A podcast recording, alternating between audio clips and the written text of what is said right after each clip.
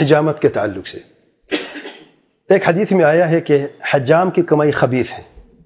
اور دوسری حدیث میں اللہ تعالیٰ کے پیارے پیغمبر صلی اللہ علیہ وسلم نے حجام کو اجرت دی۔ تو اگر خبیث ہے تو پھر اجرت کیسے دی؟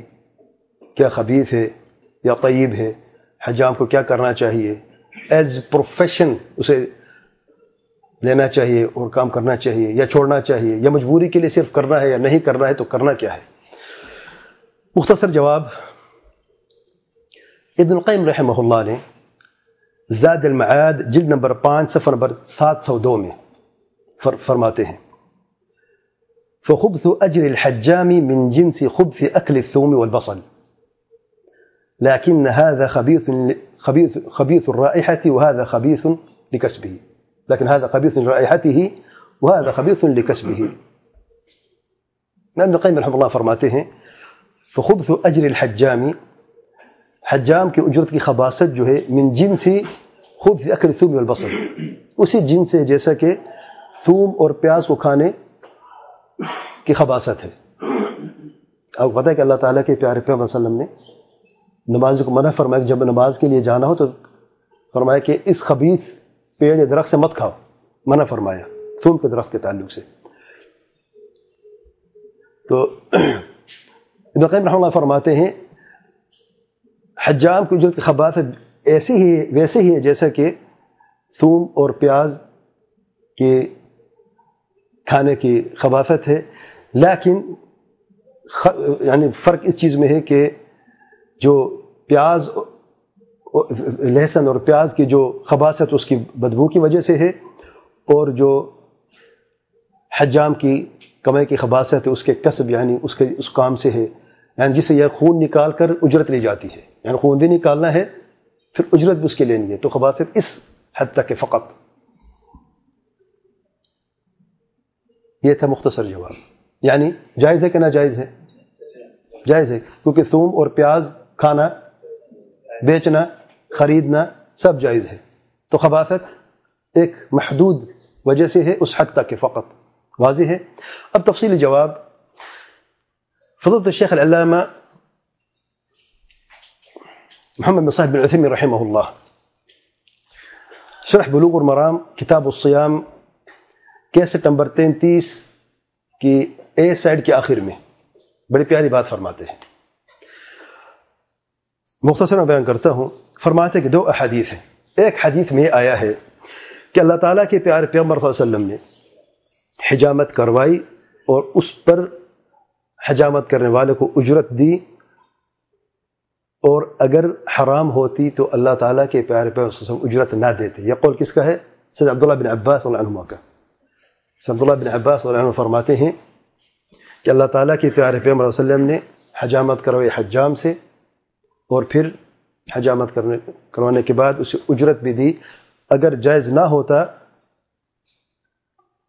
اگر حرام ہوتا تو اللہ تعالیٰ کے پیارے پیغمبر وسلم اجرت نہ دیتے۔ سے بخاری کی روایت ہے۔ دوسری حدیث میں یہ آیا ہے کہ سید رافع بن خدیر عنہ کے حدیث میں کہ اللہ تعالیٰ کے پیارے پیغمبر علیہ وسلم نے فرمایا قصب الحجامی خبیث. کہ حجام کے جو کمائی ہے وہ خبیث ہے۔ تو دونوں میں سے کس حدیث پہ عمل کیا جائے گا؟ کیا کون سی ناسخ ہے، کوئی منسوخ ہے، کیا کیا جائے گا؟ شیخ صاحب فرماتے کہ لفظ خبیث شریعت میں تین قسم کا بیان ہوا ہے۔ ذرا غور کریں، خبیث کا لفظ کا حکم شریعت میں تین قسم کا ہے۔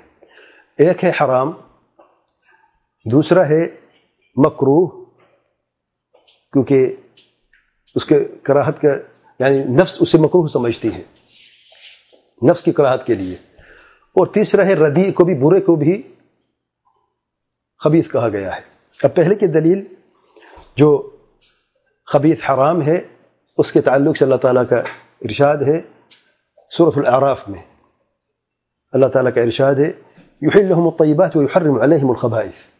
اللہ تعالیٰ کے پیارے پیغمبر علیہ وسلم جو ہیں وہ لوگوں کے لیے جو طیب ہے، اسے حلال قرار دیتے ہیں اور جو خبیث ہے، اسے حرام قرار دیتے ہیں۔ تو اس خبیث کا کیا مطلب ہے یہاں پہ؟ حرام ہے۔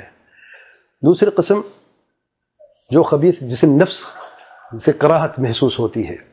ہے مباح، لیکن ہے جائز وہ۔ لیکن خبیث اس لیے کہا گیا ہے کہ لوگوں کے طباع اور نفس جو ہے، اس سے کراہت کرتی ہے۔ اس کی دلیل ثوم اور بصل کی حدیث، جس میں ثوم اور بصل کا ذکر کیا گیا ہے اور اللہ تعالیٰ کے پیار پیمبر وسلم نے فرمایا ہے کہ اس خبیص پیڑ کے قریب مت جاؤ۔ یعنی اگر نماز با جماعت پڑھنی ہو مسجد میں تو بدبو لے کے مسجد میں نہ پہنچو، تاکہ مسلمان آپ کے جو بھائی جو نمازی ہیں ان کو اذیت نہ پہنچے۔ تیسری قسم کا ردی جو ہے، جسے یعنی برا کہا جاتا ہے، ولا تیمم الخبیث منہ یعنی جو ردی ہے، بری چیز ہے، اس کا قصد نہ کرو۔ تیمم مطلب قصد ہوتا ہے، اسے مت دو۔ تو یہ تین چیزیں ہیں۔ شیخ مثمی رحمہ اللہ فرماتے ہیں، اب ان تین چیزوں میں سے حجام کی کمائی جو خبیث ہے، کیا وہ خبیث جو حرام؟ وہ خبیث جو ردی ہے یا وہ خبیث جسے نفس کا راحت کرتی ہے؟ ان تینوں میں سے کون ہے؟ کون سی ہے؟ صرف یہ کہنا، صرف یہ کہنا کہ حرام ہے، وہ خبیث جو حرام ہے تو درست نہیں ہے کیونکہ خباثت کا لفظ شریعت میں تین قسم کا بیان ہوا ہے۔ اور جب ادور دل احتمال بطل بطل استدلال۔ اگر احتمال کسی چیز میں آ جائے دلیل میں، تو اس کو دلیل نہیں بنایا جا سکتا اس کو دلالت باطل ہو جاتی ہے۔ اور یہاں پر دلالت واضح نہیں ہے کہ اللہ تعالیٰ کے پیار پہ صلی اللہ علیہ وسلم نے فرمایا ہے کہ حجام کی جو کمائی ہے وہ خبیث ہے۔ خباصت سے کیا مراد ہے؟ حرام ہے یا ردی ہے یا نفس کی کراہت ہے؟ جیسے کہ ثوم اور بصل کا ذکر ہوا ہے۔ تو واضح نہیں ہے۔ تو اس قاعدے کی بنیاد پر کیا کہا جائے گا؟ دلالت، حرمت کی دلالت فٹ نہیں ہوتی یہاں پہ کہ حرام نہیں ہے۔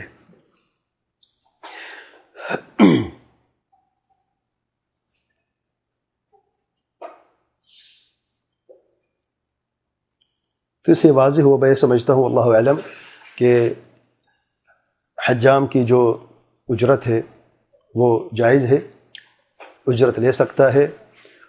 اور سید عبداللہ بن عباس کا قول ہی کافی ہے۔ جو پہلے حدیث جو میں نے بیان کی ہے صدر عبداللہ بن عباس رحمہ فرماتے ہیں کہ اللہ تعالیٰ کے پیار پیغمبر صلی اللہ علیہ وسلم نے حجامت کروائی اور حجام کو اجرت بھی دی۔ اگر حرام ہوتی تو نہ دیتے۔ واضح ہے۔ سلف کا قول واضح ہے۔ اور سلف میں کسی نے اس کی مخالفت بھی نہیں کی۔